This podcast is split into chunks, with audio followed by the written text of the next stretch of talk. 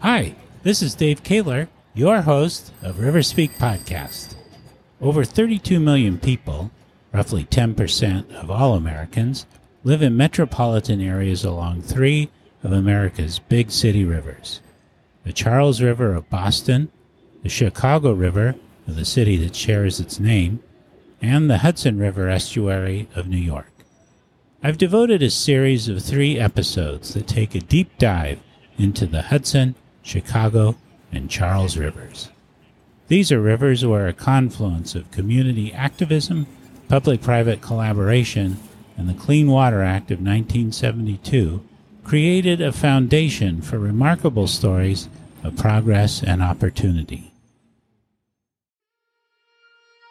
Each of these rivers has a story of a turnaround. The EPA, the Environmental Protection Agency, gives report cards to rivers the same way you, you would give one in a classroom. And um, in 1995, the Charles was getting a D. That has vastly improved, and now we're you know more in the range of kind of a, a B and even up to an A minus. Each of these rivers has a story of vision and passion people were able to see past the sewage. They started taking people on the river. They fought for public access and started uh, to change the narrative. It started talking about people and wildlife and how this was a natural resource that should benefit everybody.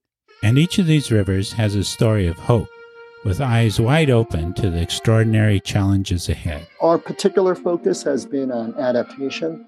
You know, how do we get ready for for those increased storm events, for rising seas, and thinking about how we were asking our shorelines to do more and more work. You know, these are things like wetlands, coastal forests, um, as well as green infrastructure. We do see in the systems that have been built to date, in the engineering models we have, that there's real promise in these systems.